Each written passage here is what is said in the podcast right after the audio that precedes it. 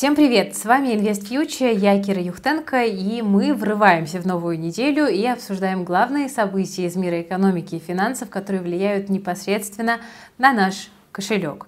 Мы с вами поговорим сегодня немножечко и про инопланетян, и про инфляцию, и про трудную жизнь криптовалют. Тоже поговорим. Много интересных тем, так что обязательно смотрите до конца.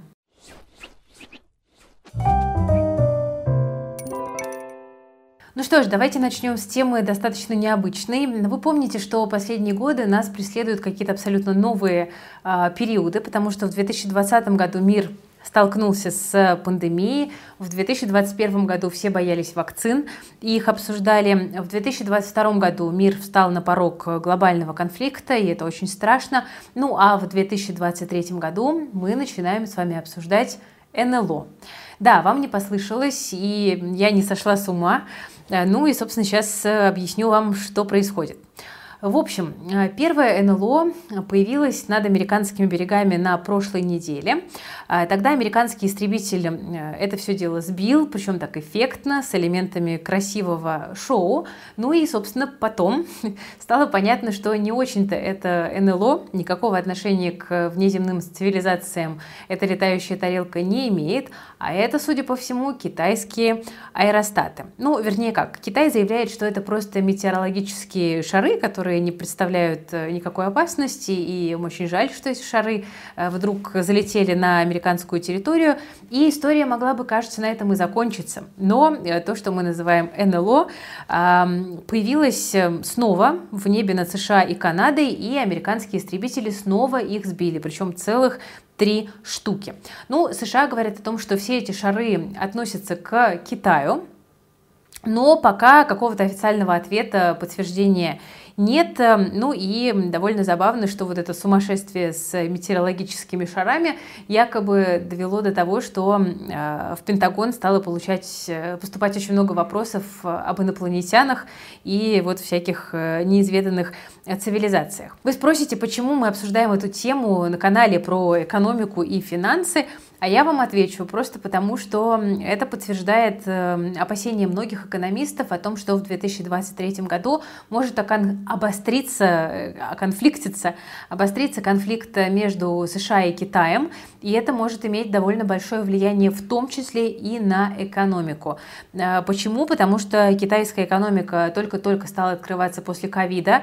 Китай является крупным потребителем энергоресурсов. Ну а если мы увидим обострение, допустим, торговых войн, а это, в принципе, самое мягкое, что может быть, то, соответственно, это может стать негативом для китайской экономики, а это рикошетом может ударить и по экономике российской, которая на Китае сейчас очень завязана и рассчитывает на Китай как на новый рынок сбыта э, для э, своих энергоресурсов. Поэтому очень внимательно следует следить за этим новостным фоном и понимать, что от него будет зависеть в том числе и российский фондовый рынок, и российский рубль может от него зависеть, и российская экономика. Но, друзья, кроме НЛО есть еще факторы, которые могут обрушить рынки акций и криптовалют. И я сейчас говорю про инфляцию, потому что у нас завтра день инфляции в США, пристегиваем ремни, потому что рынки будут очень внимательно за этим следить, и, судя по всему, будет жарко. Вы помните, что в январе финансовые рынки отрастали, и отрастали они как раз-таки на идее того, что Центральный банк США не будет поднимать ставку выше 5%. Сейчас она находится в диапазоне, я напомню, 4,5-4,75, а, и, собственно, есть надежда на то, что Фед в какой-то момент остановится, потому что кажется, что инфляцию в США удалось взять под контроль. Но после очень сильных данных по рынку труда за январь, Тут стали появляться некие опасения, потому что рынок труда показал рекордно низкую безработицу э, более чем за 60 лет, и вот тут все снова напряглись, потому что сильный рынок труда что означает? Означает перегретую экономику, а это, соответственно, означает также и рост инфляции. Поэтому данные, которые мы увидим с вами завтра, могут показать, что в январе инфляция в США снова пошла в разгон. Ну или, по крайней мере, у этого могут быть какие-то индикаторы. И, соответственно, э, мы с вами должны понимать еще такой момент, что мы увидим данные за январь, то есть данные перейдут уже в 2023 год из 2022. А многие услуги в США корректируются не из месяца в месяц, а из года в год. То есть есть такая вероятность, что в январе цены на какие-то услуги будут повышены в США, и это найдет отражение в статистике, которую мы с вами увидим завтра. Кроме того, мы уже знаем, что в январе в США подорожал бензин примерно на 50 э, центов, и это также, скорее всего, найдет в инфляции свое отражение. И получается, что если завтра мы увидим э, либо слабо замедляющуюся инфляцию, либо, что еще хуже, ее разгон, то рынки могут упасть просто камнем вниз, потому что это будет обозначать как раз-таки перспективы более жесткой политики Федеральной резервной системы. Так что приготовьтесь, пожалуйста, к этим данным, подготовьте к ним э, свои портфели, потому что мы можем увидеть довольно сильную волатильность на рынке завтра. Кстати, друзья, про инфляцию. Мы часто произносим этот термин, но далеко не все понимают его значение. И мне приходит много вопросов. Вот, Кира, ты говоришь, что э, здоровый рынок труда может быть проблемой для экономики. Как это вообще возможно? Или многие, например, не понимают, в чем риск дефляции, когда цены не растут, а наоборот падают, ведь кажется, что это здорово.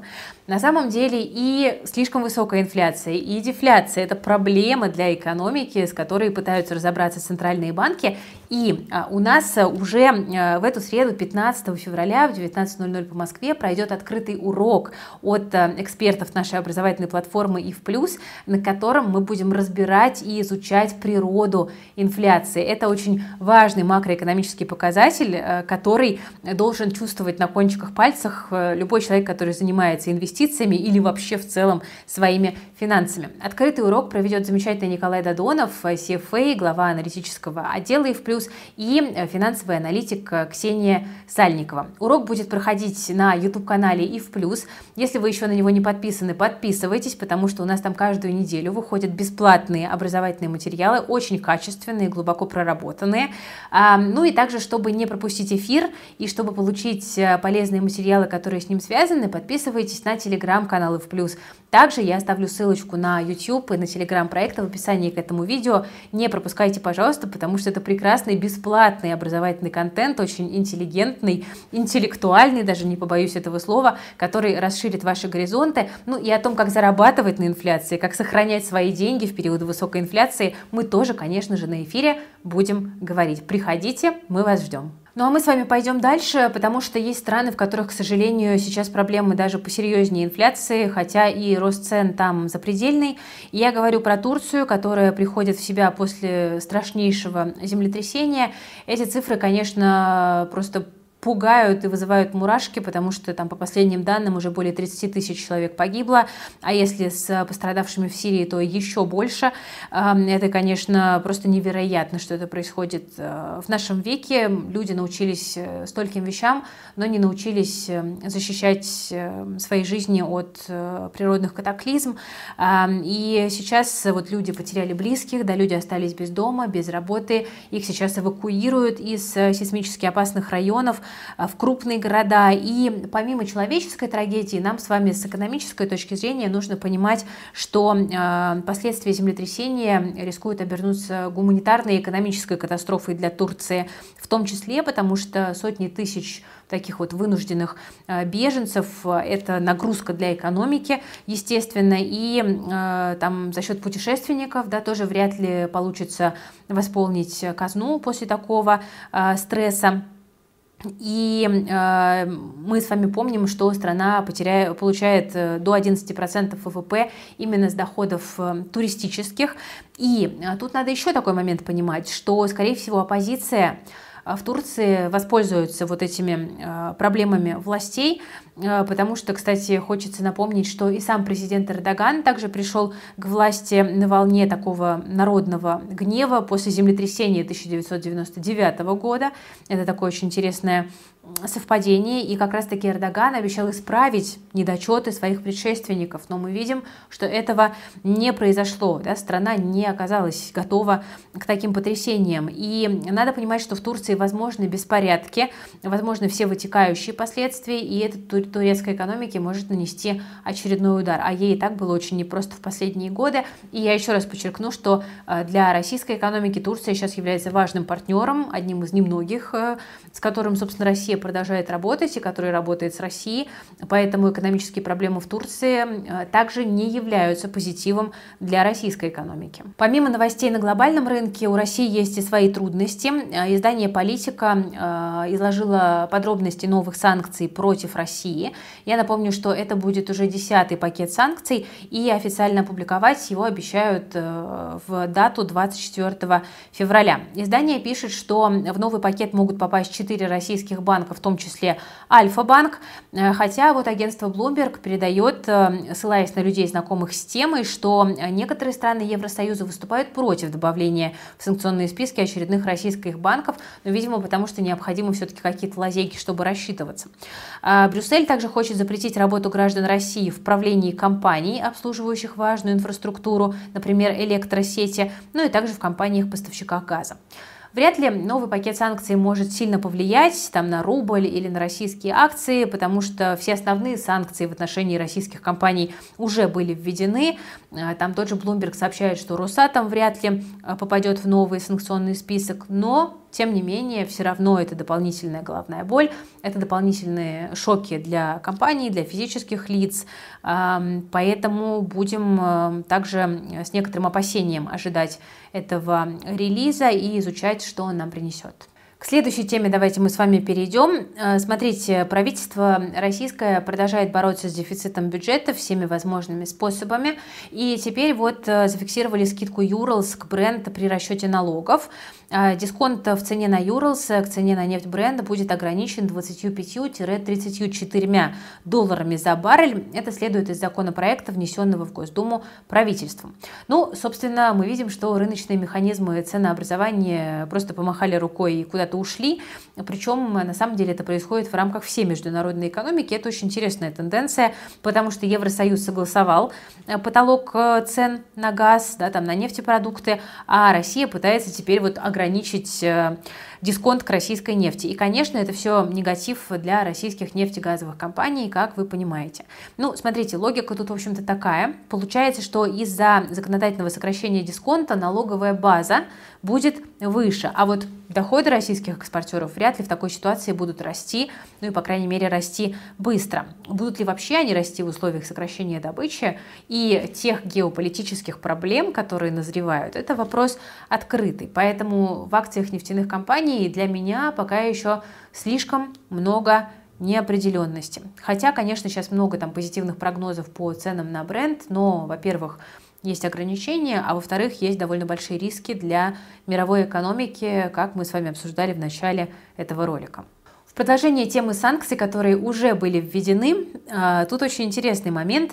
Вот там санкции, нефть это одно, а иностранные компании это немножечко другое, потому что а, мы видим, что из 85 компаний, которые заявили а, о том, что они как-то меняют свою деятельность на территории Российской Федерации, только четверть по-настоящему ушли и хлопнули дверью. И при этом мы видим на самом деле довольно выраженную тенденцию. Иностранный бизнес пытается каким-то образом сохранить сохранить долю на рынке и уходить э, на самом деле не так-то уж и хочет.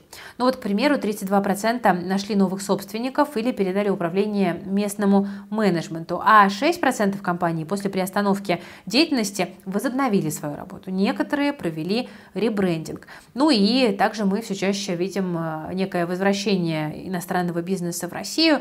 Яркие примеры это Microsoft и Intel, Например, мы с вами обсуждали эти темы тоже в новостных э, выпусках. Но это из новостей таких, э, наверное, довольно позитивных для российской экономики. А что еще у нас есть? У нас есть интересная новость эм, по поводу Роскомнадзора, потому что вот мы видим, что что-то в России остается, так как иностранные компании, а что-то появляется новое. Вот э, Роскомнадзор представил Oculus – это система автоматического поиска запрещенного контента в сети. Это может быть, например, пропаганда запрещенных веществ, ЛГБТ или призывы к, ну, скажем так, незаконным мероприятиям. А, Все, что, ну вот, собственно, в последнее время активно обсуждалось, вот всего этого и касается. Причем Oculus, как сообщается, способен анализировать видеоролики и даже изображения. То есть какие-то смешные мемы тоже могут привлечь к себе поле внимания Роскомнадзора.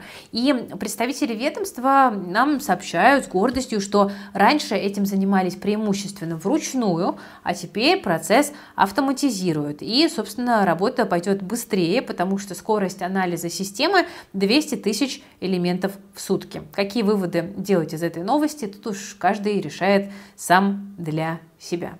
Ну и напоследок, друзья, давайте поговорим о криптовалюте, э, которая в последнее время находится под очень серьезными ударами со стороны американского регулятора, который буквально со всех сторон на крипту нападает. Это похоже вот на какой-то такой бой, в котором э, противник вот только-только пытается отойти от одного удара, а его мастерски бьют э, в другой бок. Вот буквально в пятницу я рассказывала, что SEC занялась биржей Kraken. Ей пришлось отказаться от программы стейкинга и заплатить 30 миллионов долларов долларов штрафа. Ну и, собственно, мы говорили тогда, что СЕК взялась за рынок крипты в США, и, собственно, вот что случилось на выходных и в понедельник. СЕК направил уведомление криптофирме Paxos о том, что BUSD – это ценная бумага. Но для тех, кто не знает, BUSD это третий по капитализации стейблкоин, это одна из основных, по сути, криптовалют, очень популярная. И э, надо понимать, что само это уведомление не означает судебный иск, но, э, судя по всему, подготовка к суду идет, потому что через уведомление вот это вот отправленное, SEC э, хочет от Paxos объяснение, почему их стейблкоин не ценная бумага. Ну вот, как говорится, докажи, что ты не верблюд. Это звучит примерно так. Потом в понедельник, откуда ни возьмись, появился Департамент финансовых услуг Нью-Йорка, который приказал Paxos просто прекратить выпускать BUSD. То есть таким образом BUSD теперь может только погашаться, и это означает, что капитализация третьего стейблкоина будет падать, вот, собственно, до тех пор, пока ясности с этим делом не будет. А ясность доступит, наступит не скоро, и, как мы понимаем, такие ситуации обычно счастливого конца не имеют. Для Binance могут быть проблемы, связанные с покрытием маржинальных требований в BUSD. Если капитализация BUSD начнет сокращаться, что, в общем-то, выглядит самым логичным сценарием, а, новых токенов будет взять, соответственно, неоткуда. А, плохие данные в США, последующий обвал рынков могут привести к ликвидации позиций, потому что дополнительное обеспечение да, в виде BUSD а, будет внести очень сложно. И тут у нас снова за спиной начинает маячить призрак истории с FTX, которая потрясла уже криптовалютные рынки в 2022 году, а теперь мы можем увидеть эту историю даже в еще более крупном масштабе. Ну, кажется, что паниковать, конечно, пока рано, но, как говорится, лучше перестраховаться. Эм, эта вся ситуация – это огромный негатив для крипты, еще и на фоне такой дурной макроэкономической среды. Э, понятно, что ваши деньги никто не украдет, но лучше держать криптовалюту на децентрализованных кошельках, а на отклонениях BUSD USD от э, цены в 1 доллар лучше не пытаться спекулировать, потому что это может закончиться неудачей.